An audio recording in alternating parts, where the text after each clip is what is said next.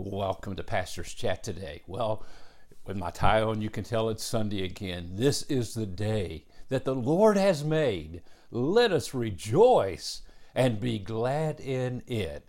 It's Resurrection Day. We celebrate our Savior. He is victorious over the grave, over sin, over death, over hell. And one day He's coming again and He'll rule and reign on the earth. And that's what we're talking about. Revelations chapter 20, we see here in verses 4 through 6 about the saints that were martyred in the Old Testament. They shall rule and reign with Him a thousand years. And then all those who participate in the first resurrection, that includes us coming back with Him in His glory, will rule and reign with Him a thousand years. Twice in these few verses, we're told, rule and reign with Him a thousand years. Why? He will be King of kings and Lord of lords, and He will rule. And we will have the ple- pleasure of living on one of the most fantastic planets, the most fantastic times in human history called the millennial reign of Jesus Christ.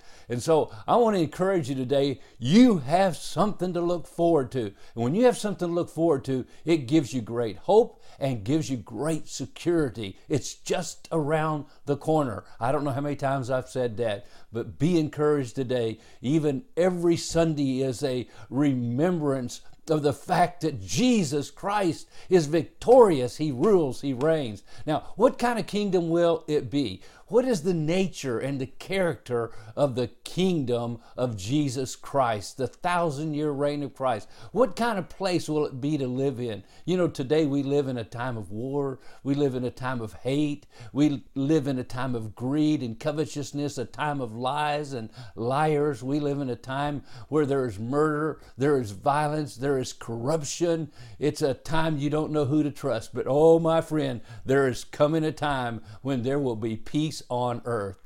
Peace on earth, goodwill toward men. It will be a time of peace. And we want to talk about several things about this kingdom that I've been looking up and going through verses. And there are hundreds of verses, hundreds of verses, especially in the Old Testament, that tell us the nature and the character of the kingdom.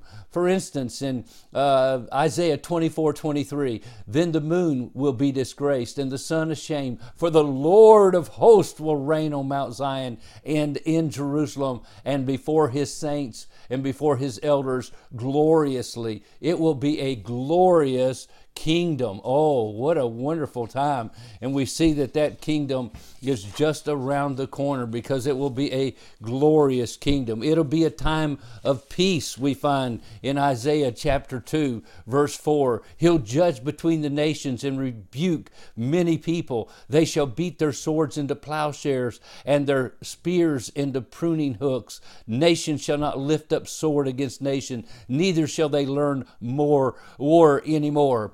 It will be a time of peace individually. There'll be individual peace. There'll be peace between nations. There'll be peace between peoples of the earth. Oh, what an awesome time.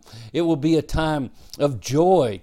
Matter of fact, the verse, uh, the, the song that uh, Isaac Watts wrote over 250 years ago. We sing it every Christmas. You know the song, Joy to the World, the Lord is come.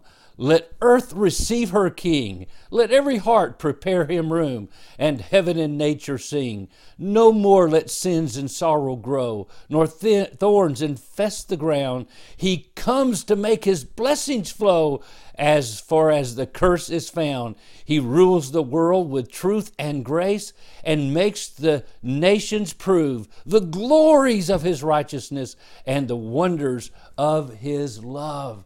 Boy, Isaac Watts wrote that psalm wrote that song based on Psalm 98 because when Jesus comes and sets up his kingdom it will be a time of joy. Listen to Psalm 98 that Isaac Watts was used that motivated him to write that great psalm.